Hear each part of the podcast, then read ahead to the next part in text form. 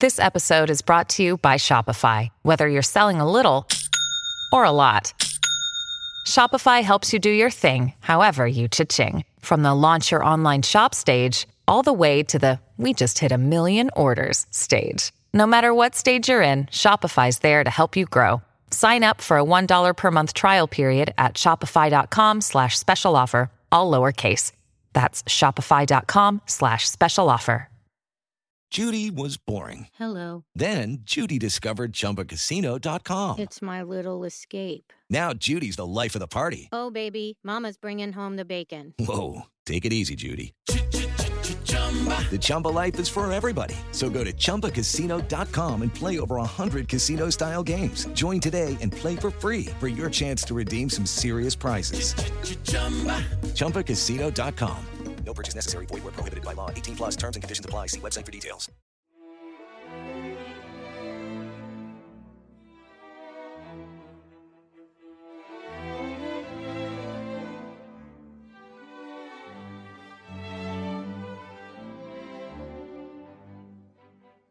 Welcome to Pax Britannica. Season 2, Episode 48 Butlerian Jihad.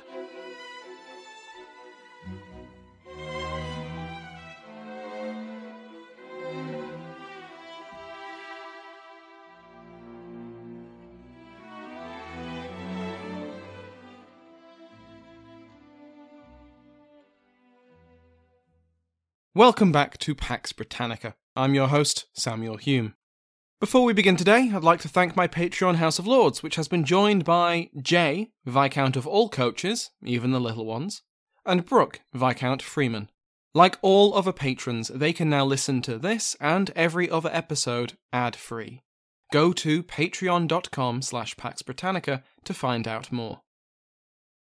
Also, next week is the fourth Intelligent Speech Conference. There are some brilliant podcasters, history and otherwise, presenting and speaking on the 25th of June, starting at 3 pm London time or 10 am Eastern. There are 32 different sessions across four online rooms throughout the day. Just as an example of who's there, these are the ones I'm especially excited for Eric Halsey of the History of Bulgaria, Wesley Livesey from the History of the Great War and Second World War, a round table with the hosts of Rex Factor, Totalus Rankium, and Pontifacts, and the Ancient History Fangirls.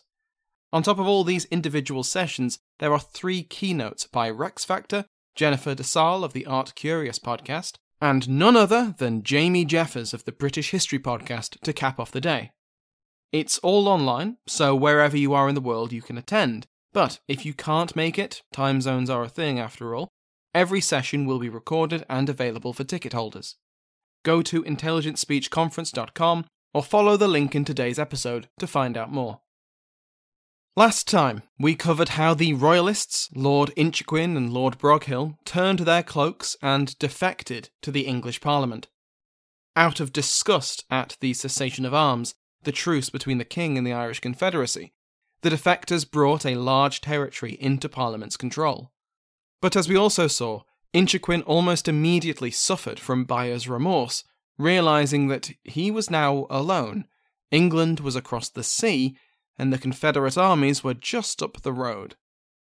His backpedaling and backroom dealing with the Lord Lieutenant he had just abandoned, the Marquis of Ormond, and his desperate attempts to ward off Confederate attack alienated his chief subordinate, Lord Broghill.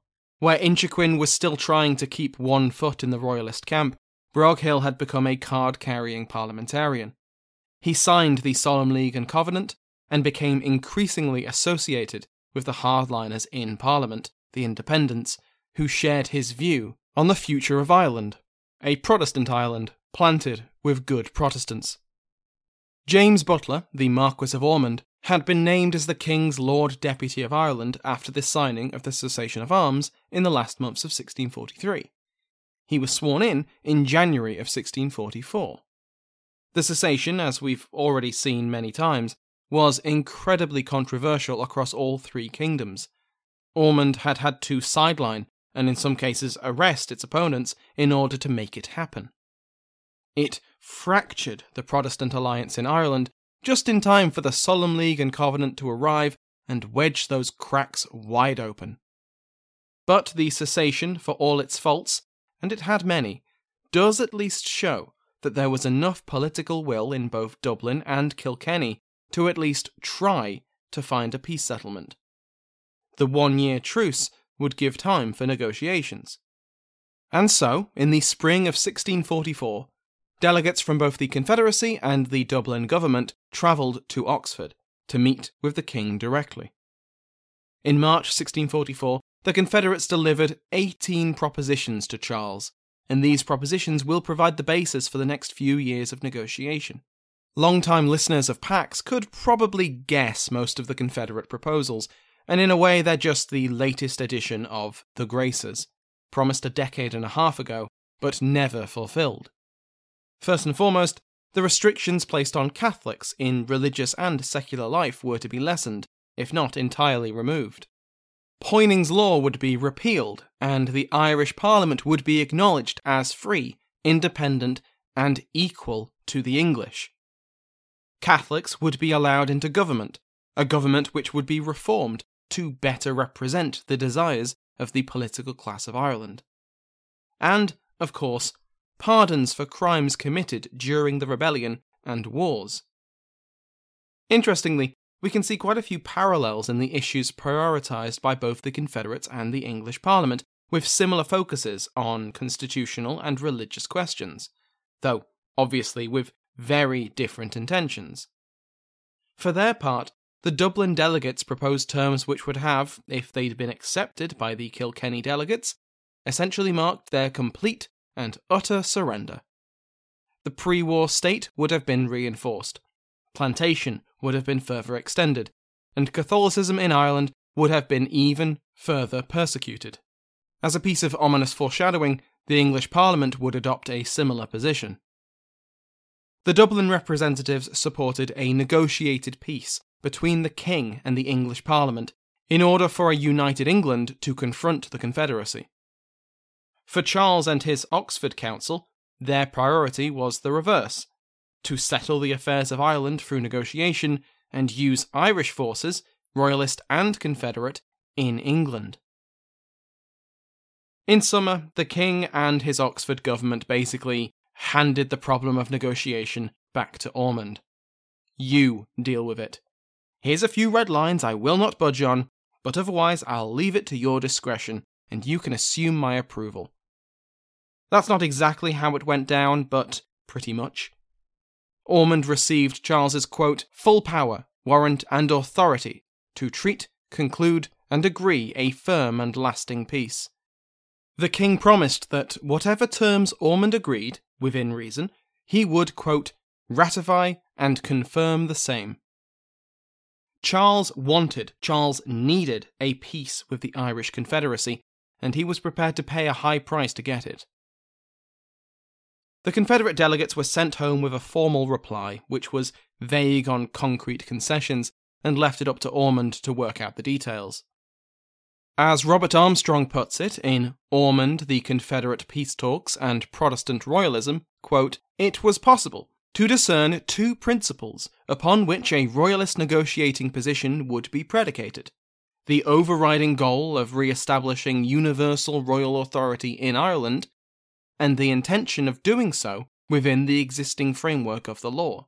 One of the key things to note about the King's position vis a vis the Irish Confederacy was that they were rebels, first and foremost.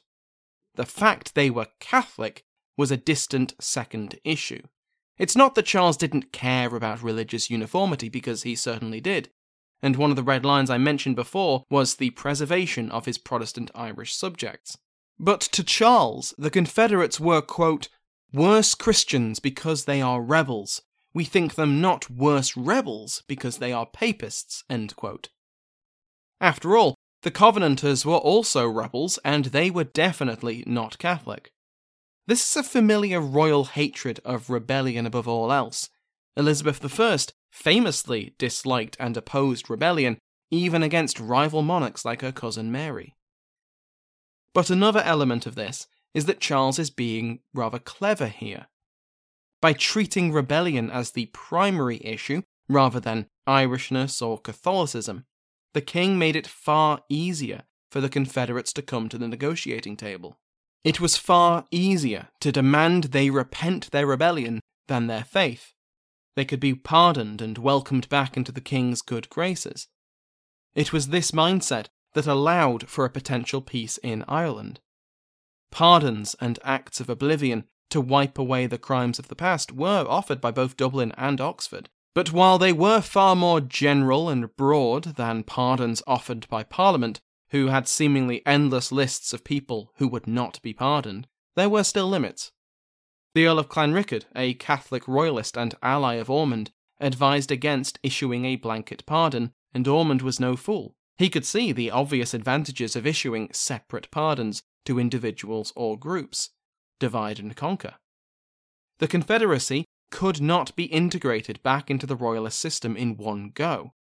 It had to be broken down and dismantled, or at least that's how Ormond saw it. As Armstrong puts it, quote, the dismantling of the Confederate Association was also akin to an ideological imperative for Ormond. He sought to suppress any illegitimate authority which challenged the power of the king. That's Armstrong's view. But less sympathetic perspectives of Ormond's negotiating position comes from Padraig Lenihan and Mícheál Ó Siochrú. Lenihan argues that Ormond's primary loyalty was to the Protestant Irish interest, and that it was the Confederacy's threat to that, not the King's authority, that led Ormond to try and break them up. In this view, by prioritising the Protestant Irish agenda, Ormond was fundamentally unwilling or unable to meet the minimum demands of the Confederacy. Besides his own personal desires, Ormond was trying to lead a coalition of various Irish Protestant groups, groups which were increasingly splintering between Royalist and Parliamentarian. As we've seen, the Covenanter Scots and the parliamentary enclave in Munster, led by Inchiquin, had already broken from his leadership. Further defections would make his position even weaker. But what was going on within the Confederate political ranks? As a reminder, the Irish Confederacy was led by the Supreme Executive Council, which was elected by the General Assembly made up of 14 secular lords, 11 bishops and clergy, and 226 representatives of the commons. The Supreme Council was dominated in this period by a clique often termed the Peace or Ormondist faction, which included Viscount Muskerry, Viscount Mountgarrett, and Richard Bellings, all three of which were part of, or related, to the Butler family. James Butler, the Marquis of Ormond and Lord Deputy, was Muskerry's uncle, Mountgarrett's cousin, and Bellings was married to his first cousin once removed, Mountgarrett's daughter. As their faction names and family ties might suggest, they generally favoured a negotiated peace with the king, and were in constant communication with Lord Deputy Ormond. They championed the cessation, repeatedly renewed it, and were firmly in the driving seat of the negotiations with Ormond until at least 1646. But opposition was growing, and it started to centre around the Catholic clergy. This opposition was termed the clerical faction, and they found their leadership from the papal representative Pier Francesco Scarampi. Shortly after the Confederacy was established, Pope Urban VIII sent Scarampi to be his representative to the newly founded Catholic government, and he was a figure of wise advice, though far from an assertive presence. He opposed the cessation on the grounds that the Confederates were winning, and that, quote, not to go forward is to go backward. He lost that argument, and he was firmly in the minority at this point, but that would not be the case forever. Another division within Confederate ranks was that of strategy, beyond support and criticism of the cessation and a negotiated peace. Padraig Lenihan identifies two main camps within both the Confederate government and among their officers in the field, which he describes as the insular strategy and the expeditionary strategy. The insular strategy had a notable champion in Scarampi. Essentially, he advocated for the Confederates to focus on securing their position within the island of Ireland. A stronger position in Ireland meant that regardless of who won in England, the Confederacy would be able to negotiate from a position of strength if not outright victory. And if negotiation failed, then a united Catholic Ireland would be better able to withstand an invasion. Scarampi argued that, quote, if we now adopt our proper measures, the party eventually triumphing in England will find us in arms, well provided, with increased territories, and stronger in foreign succours. Thus, they could not so readily invade us, nor swallow us up, so as to leave us without the free exercise of our faith, or some share in the administration of the kingdom. The expeditionary strategy, expressed by Bellings among others, was to proactively intervene in the other Wars of the Three Kingdoms, on the king's side, with two primary aims. Firstly, so that the king was not defeated by a parliament deeply and openly hostile to Irish Catholicism. And secondly, to commit the king to reforms and toleration for his Catholic subjects, owed to them by their aid. Bellings insisted that the Confederacy must, quote, be serviceable to the king and prevent any disaster to him which might eventually lead to our destruction. Lenihan makes the point that both of these strategies were inherently defensive in nature. There was no intention from either camp to try and export their religion into the other two kingdoms, notably unlike the Covenanters and the English Parliament. They both understood that any peace would come from negotiation, and they were considering events in the wider wars of the Three Kingdoms. At the time of the First Cessation, the Confederates controlled the majority of territory in the kingdom, but there were sizable and valuable holes. Obviously, Dublin was foremost among them. It was the capital, the largest city, a valuable port, but it was also heavily defended. And besides, the Confederates had a truce with Ormond. But in the north, the Covenanter army of Robert Monro, and the settler armies and militias aligned with him and the Solemn League and Covenant, were not part of this truce. Ulster had been heavily planted by English, Scottish, and Welsh colonists for the last few decades, and the North Channel was only 12 miles or 19 kilometres wide at its closest point. And then, to cap off the Confederacy's worries, the defension of Inchiquin in Munster opened up another potential invasion route. Munster and the southeast were densely populated by settlers, and major harbours such as the port of Cork would be ideal for English reinforcements. Dublin, Ulster, and Munster were all potential routes for armies of reconquest. Scarampi and those who fought like him argued that the Confederacy, 1. should not have agreed to the cessation in the first place, and 2. should prioritise setting their affairs in order in Ireland before sending any help to the king. On more than one occasion, though, it's clear that both strategies could be followed at the same time. For example, in November 1643, the General Assembly agreed to send Owen Roe O'Neill, commander of the Confederacy's Ulster Army, another 6,000 men, led by the Earl of Castlehaven. This was partly due to O'Neill sort of, kind of, threatening to leave Ulster and let his men take supplies from other regions if he didn't get support. But it just so happened that Castlehaven's offensive coincided with the Earl of Antrim's dispatch of Alistair MacColla to Scotland to begin Montrose's year of victories. Ormond supported Castlehaven's offensive and MacColla's adventure, hoping that both might distract the Scots from their intervention in England. We've already seen how MacColla and Montrose enjoyed their year of victories, and while it didn't force the main Covenanter field army to return to Scotland, it did keep Leven in the north and prevented a more proactive Covenanter parliamentarian strategy. However, it did mean that Monro's forces in Ireland were reduced as the Scottish Committee of Safety ordered his men diverted to reinforce armies in Scotland.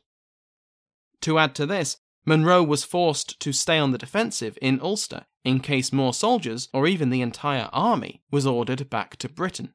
It was a huge advantage for the Confederates, and David Stevenson suggests that Montrose's year of victories was far more beneficial for the Irish Confederacy than it ever was for the king, whose cause Montrose was fighting for. Castlehaven's offensive was less successful. He led 6,000 men into the province, but he was limited in what he could actually do. Monro could still call upon 12,000 men from his original Covenanter expeditionary force and various militias and local armies. Castlehaven was stuck harrying and ambushing smaller forces. But Ulster was gradually losing its place as the key to the island of Ireland, at least in this war. The Confederate leadership was well aware of the political manoeuvrings in London. The rise of the independent faction and the increasing scepticism of Scottish intervention in Ireland and England meant that suddenly the poles were reversed. Monro's army in Ulster was no longer Parliament's main hope for an Irish victory. Now it was the South, in Munster, with Inchiquin and Broghill. The Supreme Council was not blind to this shift and its relevance to an insular strategy, and so in March 1645 it was agreed that the parliamentarian bridgehead in Munster must be conquered. Castlehaven was once again put in command of 6,000 men and sent against Inchiquin. Castlehaven favoured a gradual, constricting approach. The stronghold at Cappoquin was captured in May, but instead of moving directly on the port of Youghal, Castlehaven instead reduced a swathe of minor garrisons north of the Blackwater River.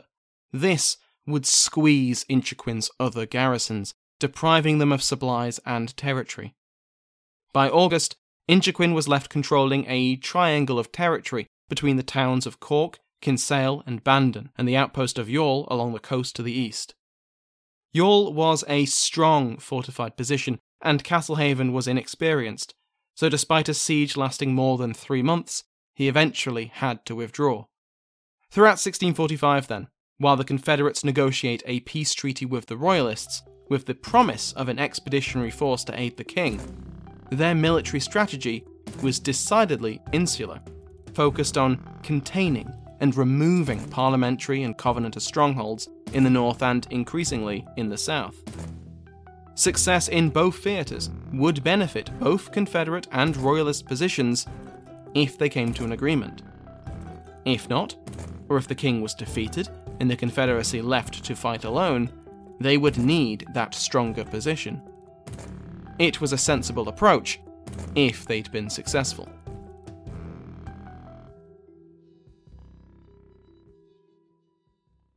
It's time for today's Lucky Land horoscope with Victoria Cash. Life's gotten mundane, so shake up the daily routine and be adventurous with a trip to Lucky Land. You know what they say. Your chance to win starts with a spin. So go to LuckyLandSlots.com to play over 100 social casino-style games for free for your chance to redeem some serious prizes. Get lucky today at LuckyLandSlots.com. Available to players in the U.S., excluding Washington and Michigan. No purchase necessary. VGW Group. Void where prohibited by law. 18 plus. Terms and conditions apply. Hi, I'm Matt Albers, host of the Pirate History Podcast. The men and women of the golden age of piracy are some of the most infamous and often misunderstood characters in all of human history. You know their names Captain Morgan, Anne Bonny, Henry Avery, Mary Read, Captain Kidd, Blackbeard. But do you know their stories, their real stories? Every week over on the Pirate History Podcast, we explore the real lives of these pirates. We examine what made these pirates sail the high seas in search of plunder and adventure and revenge. The real stories are a lot more complex and a lot more interesting than the stories most of us have been told. If you'd like to hear the stories of the real men and women who went on the account and sailed under the black flag, join us on the Pirate History Podcast. After the Confederate delegates returned from Oxford in the summer of 1644, a General Assembly was summoned to discuss their negotiations. The men who had made up the negotiating team was reappointed by the Assembly and came to be known as the Committee of Treaty. But the Assembly also demanded reform in how the Confederacy was to be led and insisted that a member of the cloth be appointed to the negotiating committee. This was directly against Ormond's insistence that he could and would not negotiate with a Catholic clergyman. But this was more a symbolic act anyway. The Assembly appointed the Archbishop of Dublin, who was reportedly too fat to travel easily. Ó Siochrú notes that the Archbishop was never actively involved in any of the proceedings. His signature never appears, and he is never mentioned in the minutes. I'm not going to go too deeply into the negotiations between Ormond and the Confederate Committee of Treaty. It's interesting, but there's a lot of back and forth going on over the three years. Relatively easy issues were fairly quickly agreed, like the restoration of lay Catholic property to what was owned before the war, a general principle that crimes and decrees of outlaw would be wiped, the reversal of Wentworth's plantations in Connacht, and promises of improvements to the administration of the kingdom to curb abuses. As Ó Siochrú puts it, although these concessions fell far short of the Confederates' core demands, at least some gains had been made. The meatier issues remained, however the repeal or suspension of Poyning's law and the penal laws, the summoning of a parliament and the question of its independence, and one of the greatest and thorniest issues, the restoration of churches and church property to the Catholic clergy. The Confederate negotiators, well aware that the clergy would firmly resist the return of the churches to Protestant control, made the very sensible, if perhaps short sighted, decision of just not bringing it up. Ormond and his negotiators had made the same sensible decision, knowing that the Irish Protestant clergy would never consent to leaving the Reformed churches in Papist hands. Until, that is, Ormond brought it up, and the negotiations almost broke down. The Committee of Treaty repeatedly tried to return to the tactic of ignoring the problem, and Ormond repeatedly kept bringing it up. Even after the peace and clerical factions came to an understanding in June 1645 on the issue, Ormond stuck to his guns. The compromise the peace and clerical factions came to was that the Confederacy wouldn't push for the treaty to explicitly cover church property. The other political concessions and the fact they already controlled the churches meant that formal recognition could be resolved after the fact. But Ormond, possibly aware that this was the potential future, insisted that the return of the churches to Protestant control be explicitly agreed to in the treaty. His stubbornness infuriated his allies, but Ormond was trying to lead a coalition of Irish Protestants, and giving further ground to the Confederates would further damage, if not threaten, his legitimacy as the Lord Deputy. But he was also personally opposed to abandoning Protestant churches to Catholic control, and to sacrificing the Protestant agenda in Ireland. James Butler wasn't a zealot, despite today's episode title, I just couldn't resist the reference, but he was determined to enforce the supremacy of Protestantism. Ormond also had to deal with his king, and with Charles's irritating tendency to say one thing in public and the opposite in private. He later tried to explain to his Lord Deputy that his, quote, intention was not to tie you to the literal, but the true meaning of our letters, which is the type of management style that everyone really likes. For example, in January 1645, the king publicly declared that he could not accept the repeal of the penal laws, only for him to write privately to Ormond a month later to say that he would accept the repeal of the penal laws, but he only made this admission publicly two months after that. So for those two months, Ormond had his hands tied. Could he promise the repeal of the penal laws to the Confederates? What if that promise was leaked? What if the Confederates didn't believe that Charles would accept it? But when the king made his public commitment to repeal the laws, Ormond still did nothing. He was, quoting Ó Siochrú, conscious of the almost unanimous opposition in Protestant Ireland to such a concession. The king's meddling aside, Ó Siochrú pins Ormond with the badge for greatest obstacle to the peace settlement.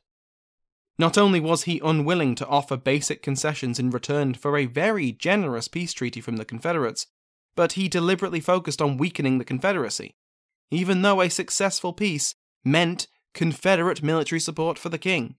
So during 1644 and the early months of 1645, when the peace party was ascendant in the Confederacy and the opportunity for an acceptable peace was the most possible, Ormond's willingness to let the negotiations stall on the single most controversial point, religion, let the best opportunity for an early peace to slip away. He repeatedly insisted that a peace treaty needed to include an explicit article promising the return of church property to Protestant hands. Worse, the delay created the ideal conditions for opposition to a negotiated peace within the Confederacy. But whatever his success, or not, as the case may be, Ormond's efforts were taking time. They were taking too much time. Time the king did not have. So Charles, as was his idiom, fell back on a tried and tested tactic double dealing. But when I say tried and tested, that doesn't mean it passed those tests. Next week, we will see how Charles tries to cut through the red tape that was holding back a peace treaty. At the same time, Confederate politics will gain a new power broker with the arrival of the new papal nuncio, Archbishop Giovanni Battista Rinuccini. Thank you to my entire House of Lords, including the King's favourite Mike Sanders, David Braswell, Duke of Bracewell, Alan Goldstein, Marquis of Southampton, and Russell Steinthal, Earl of Dudley. Remember that every patron, regardless of rank, receives an RSS feed, which you can put in any podcast app to listen to the podcast ad free. Thank you to everyone who has supported me on Patreon or donated through PayPal, left a review, or told a friend about the podcast. These are the best way to support the podcast, support me, and to help the podcast grow. Thank you to Sounds Like an Earful for the interval music used in today's episode, to my entire House of Lords, and to you for listening.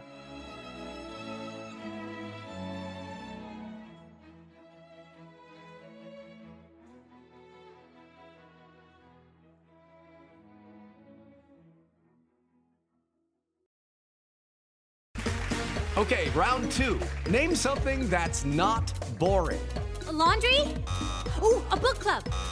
Computer solitaire, huh? Ah, sorry, we were looking for Chumba Casino. That's right. ChumbaCasino.com has over 100 casino style games. Join today and play for free for your chance to redeem some serious prizes. ChumbaCasino.com. No purchase necessary. Full prohibited by law. 18 plus terms and conditions apply. See website for details. What did it take to survive an ancient siege? Why was the cult of Dionysus behind so many slave revolts in ancient Rome? What's the tragic history and mythology behind Japan's most haunted ancient forest? We're Jen And Jenny. from Ancient History Fangirl. Join us to explore ancient history and mythology from a fun, sometimes tipsy perspective. Find us at ancienthistoryfangirl.com or wherever you get your podcasts.